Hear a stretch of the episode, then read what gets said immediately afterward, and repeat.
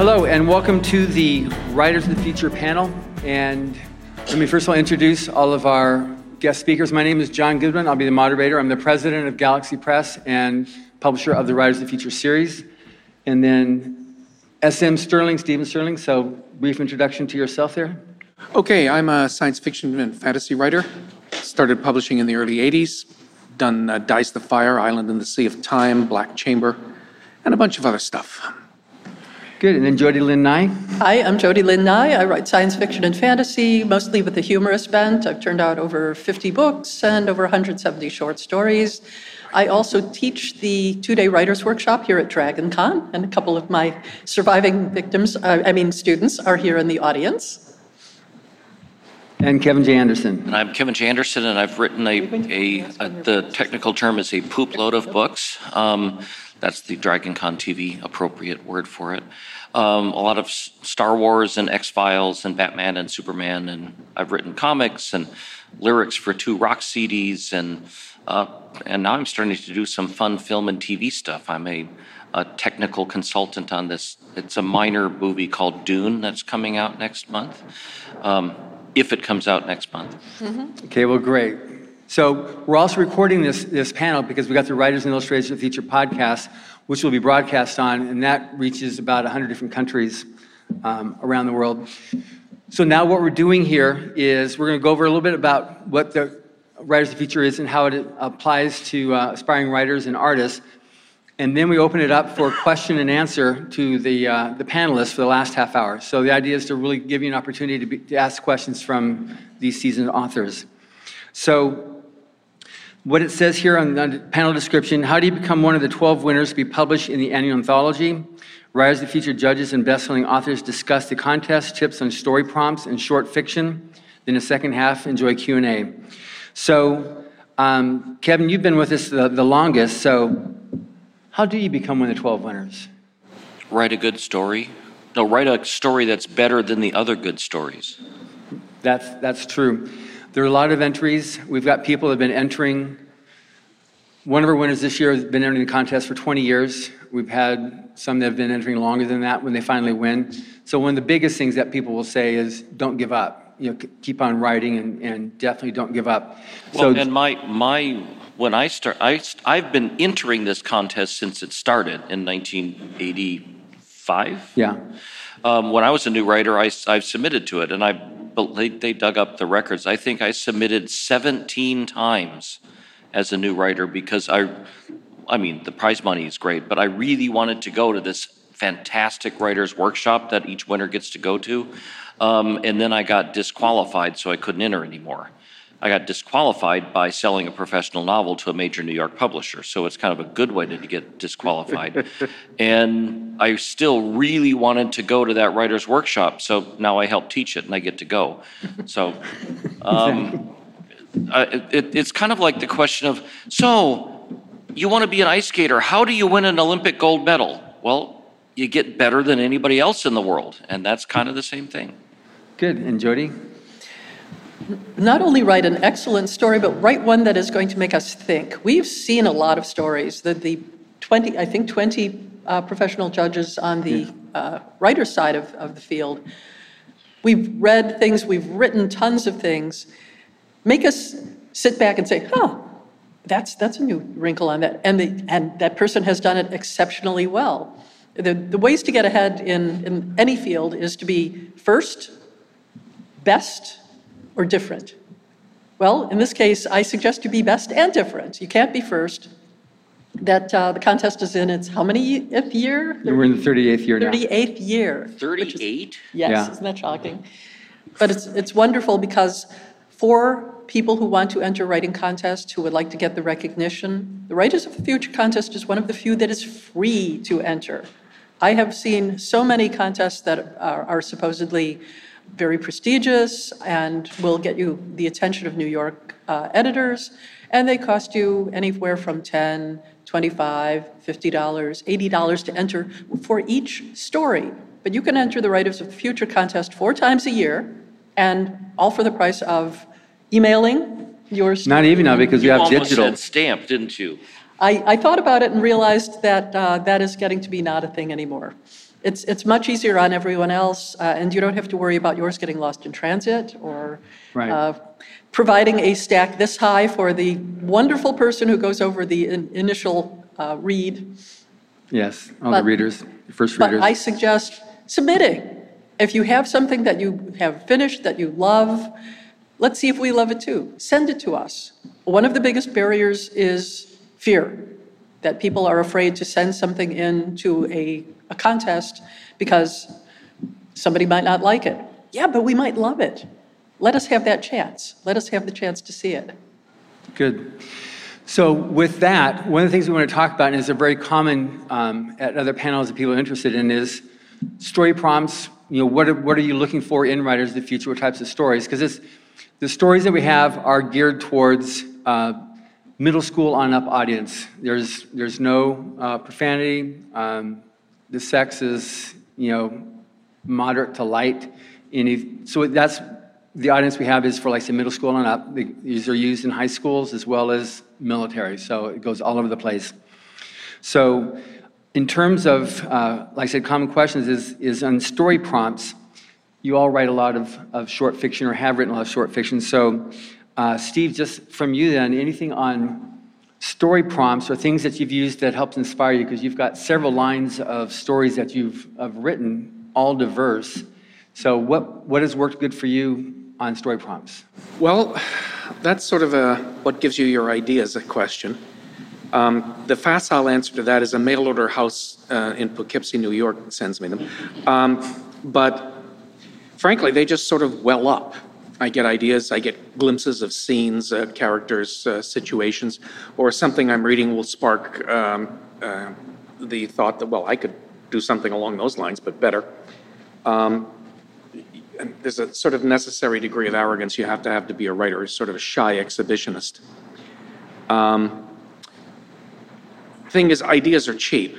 Um, lots of people get ideas. Far fewer actually write finished stories.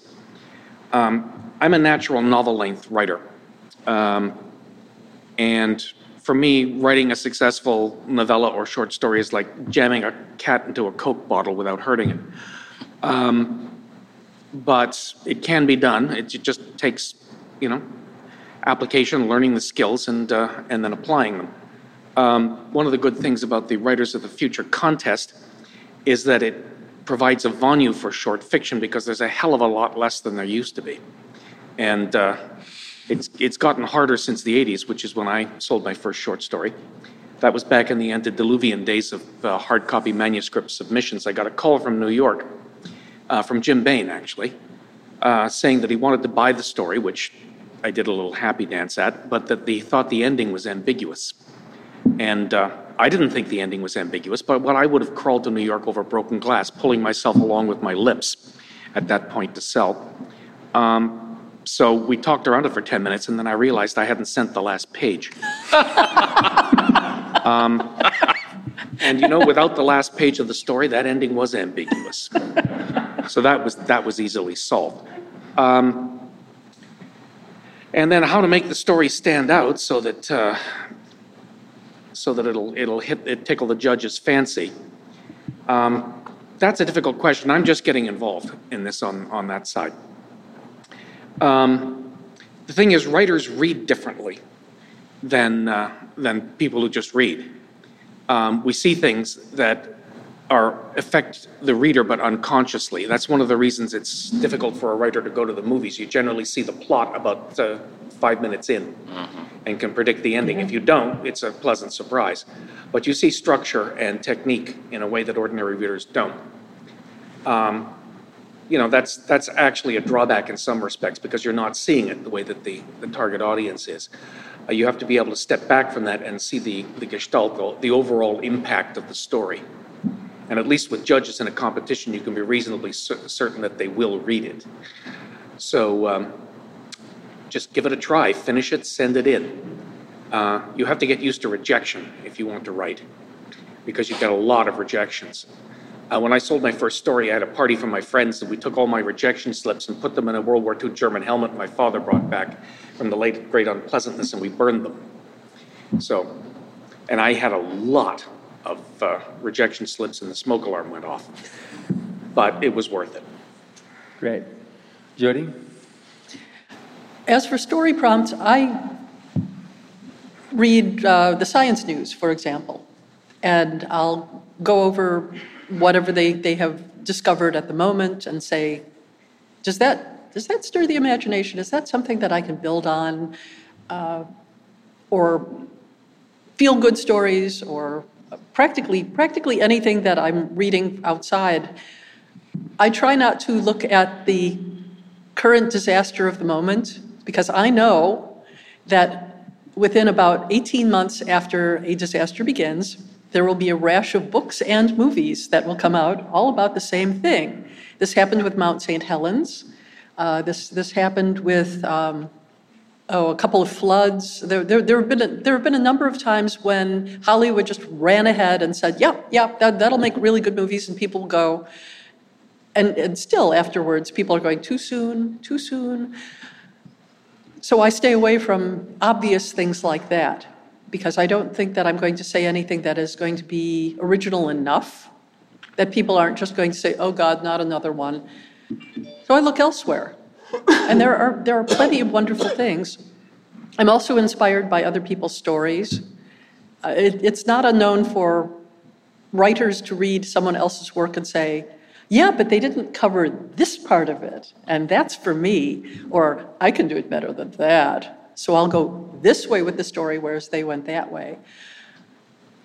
Inspiration comes in so many different places. I used to tell people that I got my ideas from the same warehouse in Wahoo, Nebraska that Dave, uh, David Letterman got his top 10 lists. So it was handy, they're cheap, and uh, they'll deliver you a dozen or two at a time. So how can you go wrong with that? The problem is, as, as Steve quite rightly points out, finishing something. Once, once you get over the initial excitement of the inspiration, a lot of the time your energy flags. But that is what is going to set you apart as a professional from someone who is just noodling around with ideas. You write whether you feel like it or not because you have a job. Your job is getting words down on paper in, in an order that is pleasing to a reader. Uh, your job is to entertain, and never forget that. Primarily, at the basis of everything, we are entertainers and we want you to really enjoy what it is we wrote. Even if we're writing something that scares the pants off you or creates angst so deep in your heart that you have to go out in the sunshine to remember that it's there. But there are so many other opportunities for you. But uh, inspiration is easy, work is hard, but you have to do the work too. Great. And Kevin? Uh, like, writers the, the thing we get asked most often by non-writers is, where do you get your ideas? And it's, it's like a cliche. And I have my, my, I pull out my pocket, my, my snarky response is, how do the rest of you stop them from coming? Mm-hmm. Because if your mind is wired as a writer, like everything you look at, oh, that's an idea, that's an, and my problem is I'll never have time to write the, all the ideas that I have. Um, to follow up on what Jody said, that a lot of times Hollywood will that will they'll read science news or they'll see a current event and they'll ask the question and stop there and make the movie out of it. Mm-hmm. Like Mount St. Helens blows up. Let's make a movie about something like Mount St. Helens blowing up. But as a writer, what we do is we ask the next question and the next question, and that's where the stories get interesting. So instead of doing a story about Mount St. Helens blowing up or the horrible Tommy Lee Jones volcano movie about LA erupting in a volcano. um, Dante's Peak. Dante's Peak wasn't terrible, but the volcano one in LA because the La Brea tar pits erupted oh, was. Yeah. um, no, really. Any, but but so those came out, but. Uh, where my publishing house is now publishing a, an anthology by Jeff Sturgeon called The Last Cities of Earth, where he's, and you've got a story in there, don't you? Uh, I'm doing Chicago. Yeah. Um, he postulates, I mean, the super volcano in Yellowstone erupts and that disrupts civilization, the climate. So all of these stories are set after that about how civilization is rebuilding. So it's the next question. It's not the book about Yellowstone volcano erupting. It's the book about what happens after Yellowstone erupted. Um, one of the the story prompts thing, this, I told you about the, the wonderful workshop that the Writers of the Future winners, and, and this is like the best workshop I can ever imagine. I've, I've been a judge for 25 years or something, right? And so I've sat in on it and helped teach it. Um, it is just the most incredible workshop. And it used to be run by the late, great Algis Budrys, who was like one of the best writing teachers ever to walk the face of the earth. And one of the most ingenious things that he did for these students is he had, I think it was a, a brown paper bag, and each student had to reach in, and it was filled with just doodads, odds and ends, and random things. And they they would pull out something. Um, a pencil, a key, um, a door hinge, A toy race car. a toy, a toy race car, and that was your thing. And you had to write a story that involved that thing by the end of the week. And you didn't know what it was you were pulling out when you reached it. And um, Doug Beason, my co-author, um, was a Writers of the Future winner way back when we all were younger. And he pulled out a, a door hinge. Like, I don't know where, why does Algis bring, walk around with door hinges in his bag? But he had a door hinge. And so he wrote this whole story about uh, an astronaut trapped outside of a space station because the airlock door hinge had been struck by a micrometeorite and it wouldn't open and his air was running out and he couldn't get back inside and and so that's that was the prompt of the little door hinge and Doug published it in analog. Cool. Very cool on that. When um, one of the things on the creation of the Writers of the Future contest, it was it was created by L. Ron Hubbard in 1983. But in the 30s and 40s, he was one of the most prolific pulp fiction writers, and uh, he, he had a problem of enough magazines to write for. So that's why he adopted the various pseudonyms. He had 17 pen names he wrote with, and sometimes he have two or three of his stories in a magazine under different names because he just wrote so much. But that's one of the reasons why he really wanted to create this competition was for the aspiring writer to get that leg up, because it is it is a difficult industry. Uh, you know, there's a lot of talent out there, but what do you get yourself made known? And I know Dave Wolverton, who's now writes as Dave Farland, he was a grand prize winner in volume three, and that's when he editors came to his to the award ceremony, and that's how he sold his first three book series. Uh, Tom Doherty's been a speaker at our workshop, the publisher of, of Tor Books, and then Toni Weisskopf is the keynote speaker this year. She's the publisher of Baen Books. So the whole purpose of this is to really provide that that helping hand to the aspiring writer, and every aspect of the Rise of Future competition is free for the for the writer. It's all funded by Mr. Hubbard. He put that into his will to continue funding that. So all the winners when they're flown out to Hollywood, that's paid for by the contest. The hotel this year we're staying at the Roosevelt Hotel, that's paid for by the contest. The big gala uh, awards event with usually about 30 media show up to cover the event because it's it's a big deal. So that's something, and as, as Kevin has known, to said multiple times, don't get used to it. Your next book is not going to have an, an awards event like this. Um, but anyway, that's something that is, is really keen on this for the competition to be able to give that uh, assistance. We also created, um, at the start of the pandemic, the online writing workshop, which is free to anybody to take. It's at writersofthefuture.com that somebody can go to. It's uh, um, about a dozen videos uh, from judges and about 10 Mr. Hubbard essays, and it walks you through how to write a short story. And the end of it, if you want to, you can actually submit to the Writers of Future contest. And we've had like 5,000 people plus um, taking the course. And the podcast that this is going to be uh, airing on at, at, the end, and you can, I'll recommend you listen to it, and because we have, we just uploaded podcast number 139, so each week I have a new uh, guest on. These three fine people have all been guests on, on the podcast. Um, but it reaches about, a, it gets about a million listens each week on the, on the podcast. So it's, it's, it's quite popular.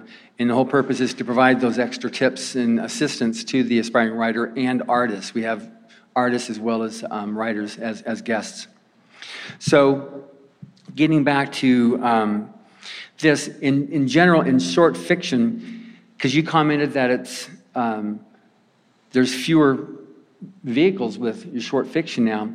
And I've seen more and more as people seem to have gotten into reading it. Some of the short fiction seems to have been a bit on, on an increase on people listening. Short on audiobooks, there's, there's a little bit more demand for that now.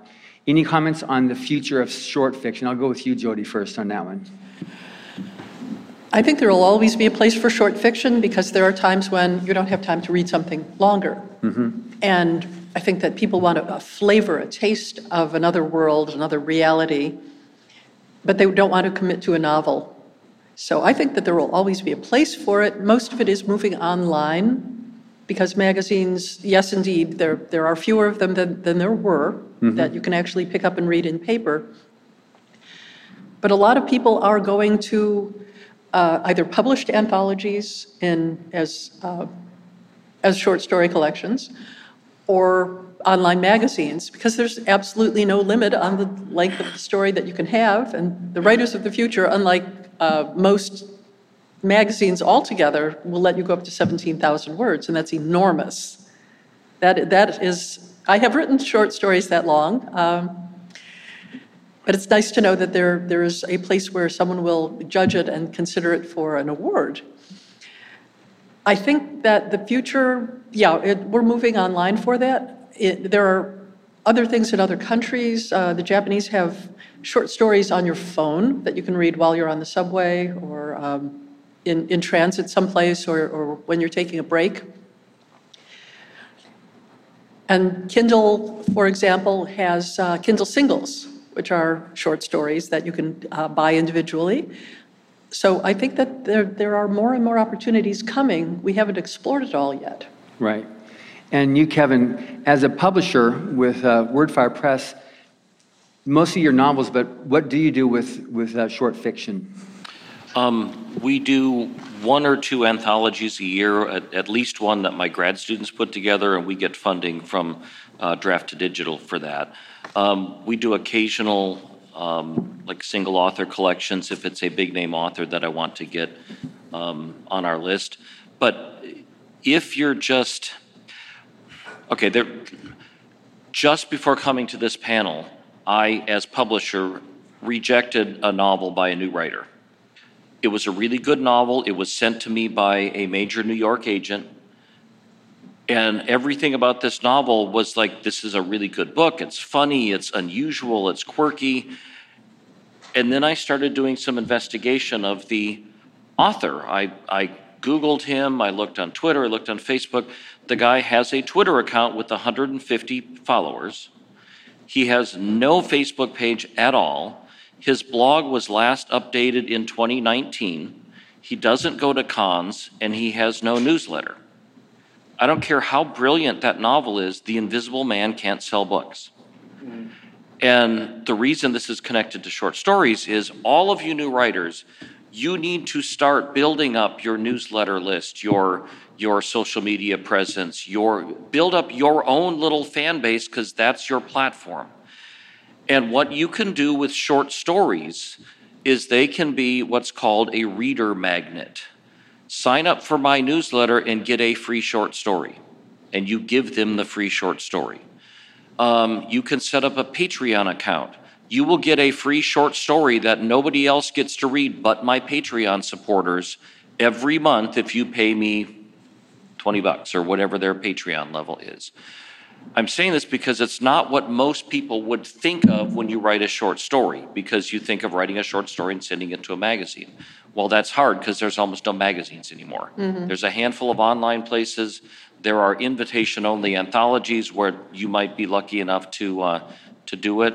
Um, but if you write a short story and you submit it to Writers of the Future and it doesn't win, you still have a finished short story that you were proud enough of that you sent it in. So it's not wasted time. You can still say, guys, sign up for my newsletter and you get this free short story. And then write another one next month. And if that still gets rejected somewhere, next month, get another free short story. It's not wasted. You're still building your audience, you're still building goodwill. John, you can, uh, this is the thing I don't know. You can enter four times a year. Can you enter with more than one story per quarter? No, it's one story per quarter. Okay, good to know. Yeah, um, a, a note about uh, when uh, L. Ron Hubbard was writing for the magazines, there were hundreds of pulp magazines that printed short stories. There were specialized ones, there were like airship stories, um, uh, two fisted boxing stories. Uh, authors in those days usually started with short fiction, and there were lots and lots of markets. They were ephemeral markets. They paid badly. Sometimes they just collapsed and didn't pay you at all, but there were lots of them. And you could get a story out and it would be read. Um, these days, there's the three big science fiction magazines and invitation anthologies and online stuff of the sort Jody mentioned. Now, that's growing. It's not as bad as it was 10 years ago for short fiction but it's still not nearly as accessible as it was in the heyday of the pulps. Yeah, you're not going to be able to feed your family. Yeah. Um, Robert E. Howard was the uh, best paid man in his, in his town. Of course, it was Cross Plains in Texas during the Depression, but he was still making a good living writing short fiction for the pulps. Um, that didn't last past the 50s. Uh, and, you know, it's a pity and I'm glad that the online markets are coming on. Uh, what you said about uh, about online presence and uh, and pushing yourself and that sort of thing, that's also a very good idea if you can do it. I'm a little handicapped there because I lose my temper easily, and Twitter is not a good place. Oh, don't, lose don't talk politics. Whatever you do, just don't talk Yeah. politics on social media. But someone's being wrong on the internet. Um, yeah, so you you've got to be careful about that.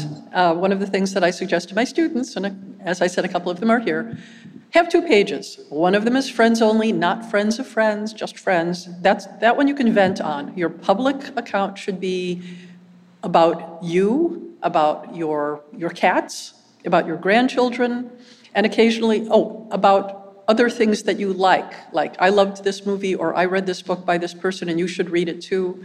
And one out of every 10 at the most, maybe one out of every 20. By the way, I have a book coming out in March and I'm, here's the cover and I'm really proud of it. Other than that, you should be a person. Uh, yesterday, Alexi Vandenberg was talking to us about creating your brand. You are your brand. Your stories, your, your books are your product. But in the end, people will remember something about you if it's a negative thing. If they want to remember something positive, be, be bland, be entertaining, be fun, be generous. Provide them with free short Well, stories. don't, don't be bland, be interesting in a non-inflammatory way. Okay. Yeah, just remember that the internet is forever. Didn't used to be that way 20 years ago before the internet. You could say something inflammatory, incendiary, and then people would forget and just move on. But if you do that and you put it onto your social posts, where it's Facebook, Twitter, Instagram, your blog, whatever like that, it stays. Mm-hmm. And so 20 years down the road, when you've now got yourself a career and someone goes back, because I see it all the time in Hollywood, someone goes back 20 years and then there goes James Gunn's career, you know? Or, or even less. Um, a, a man just lost a prestigious television job because of 10 year old uh, podcasts. Yeah. And quite rightly, but unfortunate.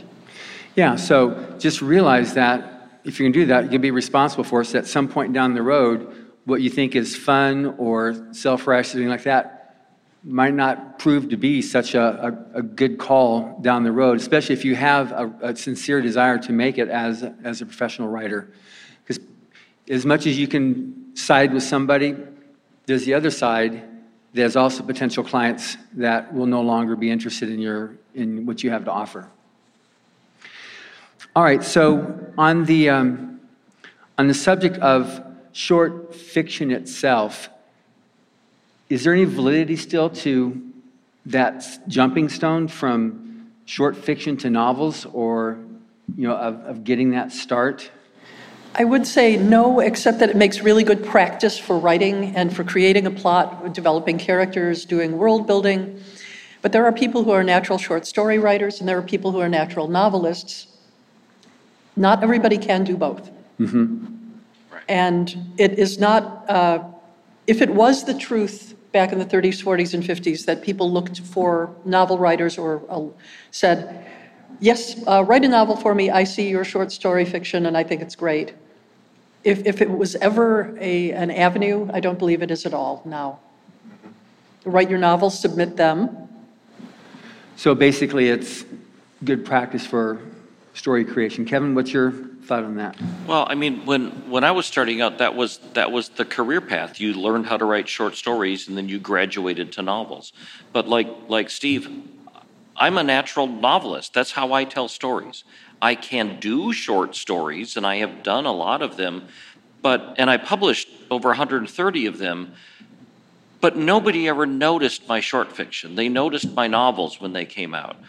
Um, and I don't like writing short fiction as much. If I'm going to dive into something, I want to just go whole hog, and I want to uh, develop all the characters and go. But, but you know, just writing novels isn't a handicap for even entering in Writers of the Future because there's he's a he's a new fantasy author with only two novels published, but uh, his name is Patrick Rothfuss, uh, and he did a piece of his second uh, Kingkiller book as his Writers of the Future entry. There was sort of like a self-contained part of the novel that worked as a story.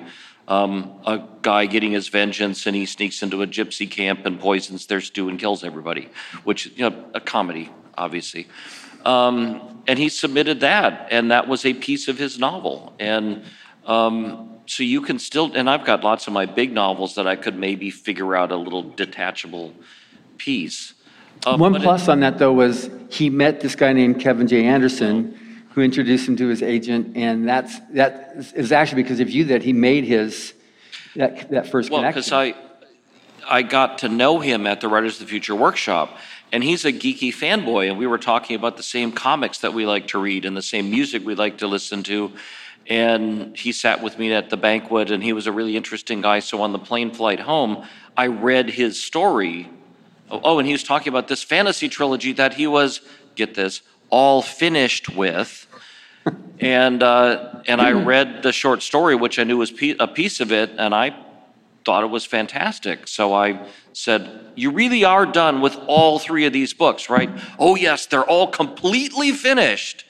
And so I had him uh, contacted an agent, and, and the agent sold it to Daw Books. And, and that's another really interesting thing because they had this new, really good book by this new, really good fantasy author that they were going to put in as a first novelist slot but another major author for that publisher didn't meet his deadline, so they didn't have the book to publish in the lead fantasy slot.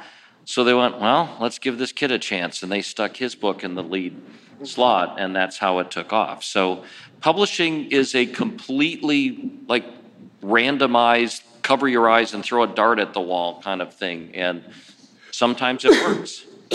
You stick your hand in the paper bag, and sometimes you come up with a really wonderful thing. Yeah. And sometimes Like you come up with a dead fish. Yeah, um, I published my first book.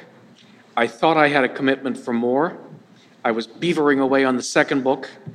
Nothing happened. The editor who'd bought my first book moved to a different uh, publishing house. I called back.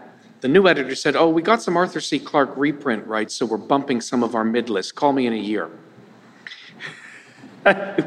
Which you can imagine was not the best news I'd ever had. That's a dead fish, wow. Yeah. So with respect to, because you mentioned about publishing with Daw, and then uh, Kevin, you're an indie author. What's uh, the difference now for an aspiring writer? Should they move, look towards trying to get the, the major publishing contracts, or look more for uh, indies? Well, should we have steak tonight or Chinese food or Italian or, you know? Because there's a lot of misinformation out, out there on it, so I'm, I Well, I well, said mean, that as the- an open question like that. th- See, the thing is, is that it's, when Jody and Steve and I all started out, publishing was like this big river and you could all follow the river. And now publishing is like the Mississippi Delta and Louisiana bayous, that there's a million different ways to do it and there's a million different ways to succeed at it and a million different ways to fail. And indie publishing is great, but you, anybody can publish their own book. You might sell four copies of it if you can twist the arms of your relatives. Um, and anybody can send a book to New York. The, the problem with traditional publishing is the timescale. Mm-hmm. That if you're a brand new author and you send your book into Baen Books, which is one of the only people that will actually read slush pile from unknown authors that just comes in. This means unagented. Yeah, unagented. If you're a new author, here's my book, and you mail it into Baen Books. They will actually read it. Their average time for response is about three years. Well, if you're writing four books a year, it's kind of tough to wait three years for the first one. Mm-hmm. And then traditional publishing does, they don't really know how to publish more than one or two books a year from even their major authors. Mm-hmm. There are lots of writers now who can write faster than that. And there are lots of readers, when they lock, lock onto a series, they want to like binge watch the Netflix series. Mm-hmm. They want seven books that they can just chew right through. Mm-hmm. And there are many indie publishers and indie authors who are very successful at doing a book a month. Now, they're short books, like 50,000 words or so, whereas a, a Patrick Rothfuss is probably 250,000 words. Mm-hmm. But we, the readership is out there. Let, let me step back. The readership has always been out there for this binge reading, and publishers didn't really, publishers other than Harlequin romances didn't really understand that there were these voracious, they're, they're called whale readers. They just swim along and scoop up the krill. That they, they're not, they don't want to wait 14 years for the next Game of Thrones novel. They want to wait a month for the next novel in their series. And if you can write that fast and you can produce a series and keep doing it, you can build up an audience. I had dinner last night with one of uh, my, my writer friends. Um, I kind of mentored him for a while, who is doing very well writing, and I am not making this up, dinosaur harem novels. No, dragon, dragon harem Dragon. novels. Okay, And uh, as if that's and he says, okay, he's got 23 in the series right now. They, the first, they come out and they earn about $5,000 when they come out in sales. And then because he keeps putting a new one out in the series and a new one out in the series, they keep backlisting. And so he earns about $500 a month from each one of his titles. Wow, So 5,000 when a new one comes out every month, mm-hmm. and 500 from each title in the backlist every month. He's pulling in almost $300,000 a year from writing di- dragon harem novels. I didn't really want to ask him what a dragon harem novel was, but it's because they're fast and the people just want the next one, and they want the next one, they want the next one. I bet they're These, they're not going to wait. I'm sorry? I said, I bet they're blistering hot. Well, could be, could be. Actually, I have a friend who is in the romance industry, and quite a lot of them do something very similar. She writes a novel every three months, but in the meantime, she is also putting out novellas and short stories and character sketches and other kinds of content. She is always publishing more content, while at the same time, she is producing complete full length novels. And this way, she keeps the, the maws of the beast fed, and her fans are happy, and she gets to have the time to look over her novels and be happy with the way that they are at the same time that she's producing the short stories. She's very prolific, and she maintains what she calls a street team of people who are reading her things and then talking them up themselves. So it's not just her, it's not just her voice, it's several other people who are doing this for her. She used to have groups that went into bookstores and, and left uh, bookmarks and talk, talked to the buyers and talked to the uh, community affairs coordinator. That has kind of dried up as, as the number of bookstore chains has dried up. But the internet is still there for her, her fans and her, her now online street team to talk her up. But she is always producing something new. She's always giving them something else in her world to remind people that there will be another novel in a few weeks. Just So- one second, while we're, while we finish off this here, if anybody has any questions, um, you want to come up, just queue up here so we can then just uh, run, do we do it like that? Okay, so while we're finishing up here, anybody have any questions, raise your hand, she'll bring the, the microphone to you, and then we'll finish off what Jody's saying, and then we'll do that. You Anybody any questions for any of the, of the judges? Okay, gentleman in the back. Okay, sorry, go ahead, Jody. I, I chopped you off because I wanted I to think get. Steve was going to say something. No? It, it, it's fine. I, I, Okay. Yeah, it- it's well, it always, always keep writing, always keep getting content out there. Uh, if, if you don't have a, an, an online presence, find one, establish one. You should have a webpage, uh, keep it up to date, and uh, as as Kevin says, make sure they know you're still there. Yeah. I post sample chapters of my books as I write them. Uh, I figure anyone who reads six chapters on my website is going to buy the book. And, you know, that's actually worked out rather well. Um, Indi- uh, vanity presses, as they used to be called, used to be the kiss of death. It was the mainstream publishers or, or virtually nothing unless you were selling five copies to your relatives. Um, that's, that's deeply changed. I've published something uh, independently last year myself. So and the mainstream press market has gotten smaller as the companies consolidate. They maintain uh, different print lines often, but it's now just one editor, and editors are chronically underpaid and overworked. So that, that's a narrowing spout. They are also losing the ability at the editorial level to make a buying decision. It's going up into marketing and to higher levels. Yeah. So the editor that used to be able to say, yes, I will buy your six-book series, is now unable to do so. They have to go and fight for you. It used to be that there was a meeting that they had with marketing once a week or once a month.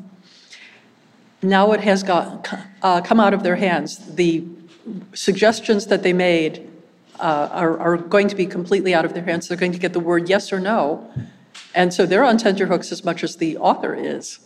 Yeah, and it's been passed up the line to MBAs who haven't read any fiction except when they were assigned it since they were 19. Okay, good. Well, but I, I want to do a quick one. To what Jody was just talking about really reinforces the other thing she said about you building your own brand. That what's happening now is I, Kevin Anderson, am my brand. Jody Lynn Nye is her brand. SM Stirling is his brand. I used to have these terrible fights because I was published by Bantam Books and HarperCollins Books and Orbit Books and and um, Ban- uh, Del Rey, Del Rey, Ace, whatever, Bantam. and they would not let you promote any books by any other publisher. And so when I'm on a Dune tour, they didn't want me to talk about my Star Wars books. And when I'm on an X Files tour, I couldn't talk about my Batman book. Even though the person who comes in for the X Files book might buy the Batman book, or they come in for the Star Wars book and they might buy the Dune book. Oh no, that's a different publisher, you can't talk about it. Well, screw you. This is all my books. And I have my fans and the, the street teams and the novellas and everything else that connects. So we've now, even traditionally published authors, have taken on this. You know what? I'm my own brand, and I'm going to build my fan base, and I'm going to build my newsletter, and I'm going to build my my uh, reader magnets by giving away a novella, which is the side story in my novel that my fans might want to read. This is not something that traditional publishers ever did. So the indie that what used to be called vanity press, like like Steve said, was the kiss of death.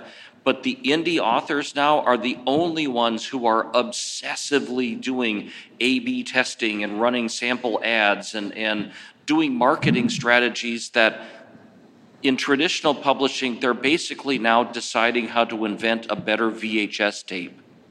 Hmm. Good and point. indie authors are coming up with all kinds of things that nobody in New York would ever try. Yeah, uh, the traditional publishing is actually sort of moribund.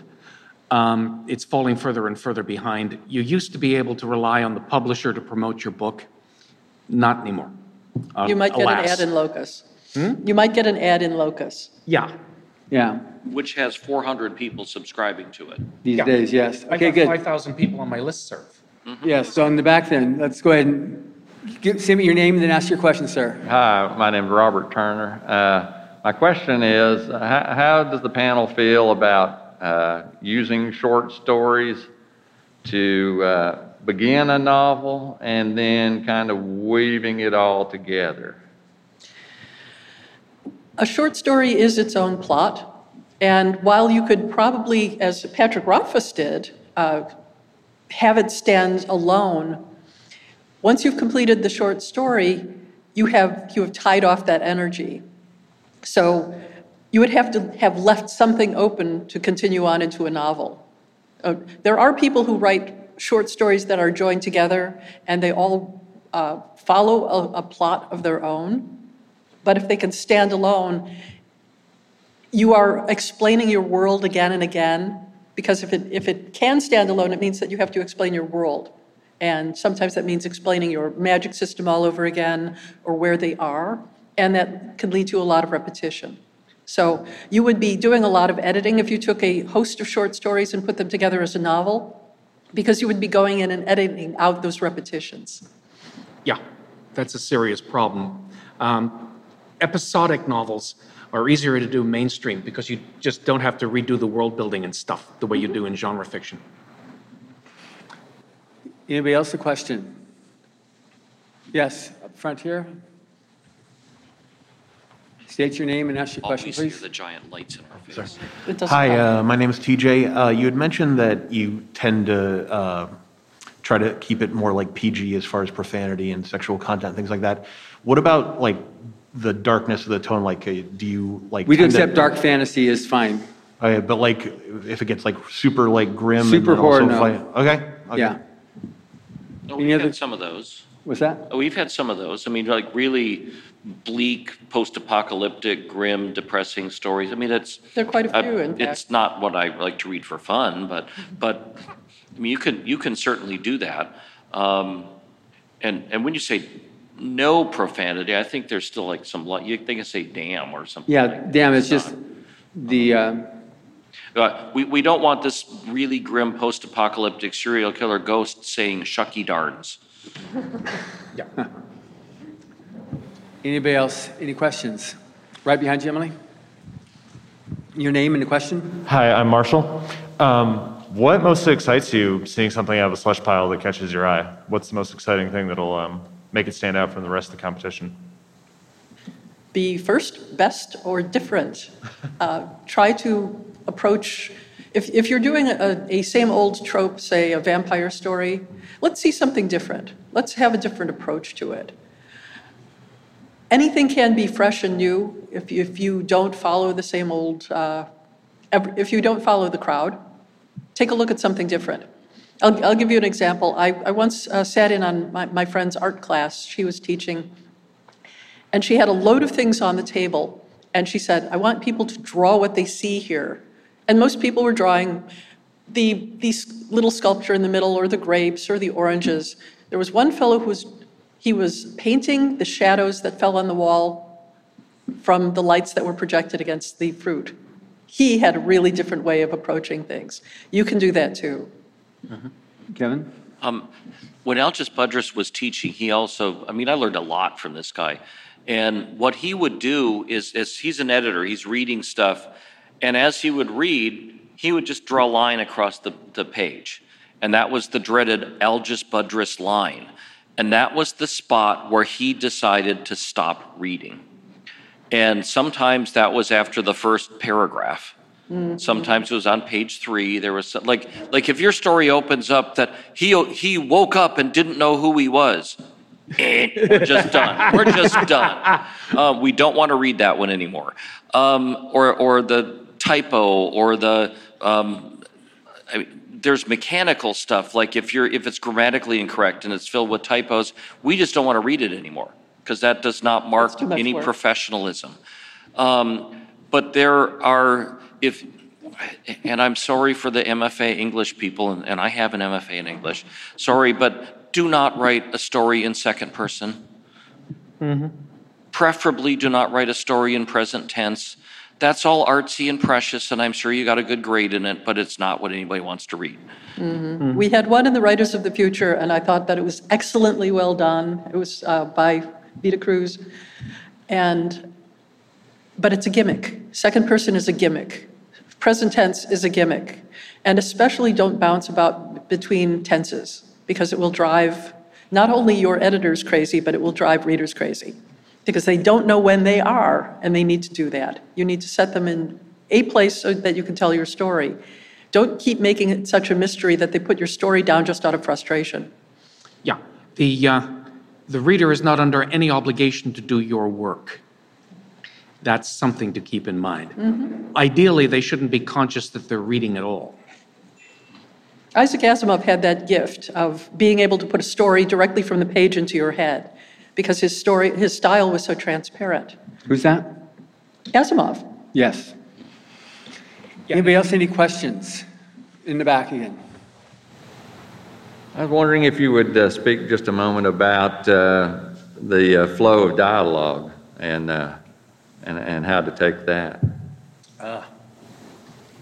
That is a difficult thing to do because written dialogue can't be like what people actually say. Um, one of the good things to do is just eavesdrop on people talking. But you can't do that, you can't just use that directly because people's ordinary speech is full of lacunae, uh, hesitations, ums, repetitions. Uh, it's tolerable in, in, in speech, casual speech. But if you put it right down on the page, it's unreadable. So you have to get the impression of actual speech. Um, it has to be not stilted or, or um, obviously composed, but it can't be actual speech. It just has to feel like actual speech once it's off the page, through the eyes, and into the brain. Conversation is not dialogue, and dialogue is not conversation. Hmm. Your dialogue needs to mean something to the story. It can't just be a filler. Yeah. I once had a really embarrassing situation where I did an interview for a, a reasonably well-known magazine. I think it was like Starlog magazine or hmm. something like that. And the interviewer said, "It's okay if I record this." He said, "Yes, record it." So he, rec- he recorded it, and I did this interview, and I sounded like an absolute idiot in the article because he transcribed exactly every word that I said, including the ums and the repetitions and whatever. And I went, no interview does that. They make me sound like I, what I said, not what I like actually said. What I meant. Uh, well, I mean, this, this was just like, well, there we go. Uh, and this was, I'm reading this going, you don't transcribe um and then stop the sentence. I mean, Was he a court reporter at one time? I don't, I, I just read this and I went, man, I sound like a moron. Well, maybe I do anyway, but that was, that was very embarrassing because I thought that reporters were supposed to clean up the dialogue and. They are. That's one. That's part of the job. Yeah. You know, being literal is not the sense, same thing as being honest or true. Um, if you if you transcribe dialogue precisely, you're not getting the effect of the dialogue on the person who's listening to it. Print is a different medium from speech, and it requires different rhythms and conventions. Good. Anybody else, any questions? How many of you in this room have entered the Writers of the Future contest? Two, How many of you three, are going? Well, Wow. there's- four. More to go then. So just in case um, you're not familiar, this is the, this is the most recent volume of Writers of the Future. It was re- the volume 36. Volume 37 releases um, November 2nd. And um, it public, we published 12 new writers and 12 artists uh, for the first time. And um, now we're well over 700 winners over the years. And what we have up here is, if you're interested, these are the, the rules for entering the writer. If you also have friends that are artists, we got the rules for the illustrator contest as well. They're both, it's a um, same competition, just different judges. And what happens is that the, the winners of the illustrator contest are um, given the, the winning story, short story, and then they're, they're, they illustrate that, and it's also published in here too. So it's a great way for illustrators to get launched for their career. Uh, we also have, uh, we're in, our booth is booth 1413, it's the first floor over there. That you can get- get a free uh, poster of this and check out more. We have more information about the con- contest if you're interested in that. Um, Otherwise, I really want to thank all three of you for being on this panel. It's been great.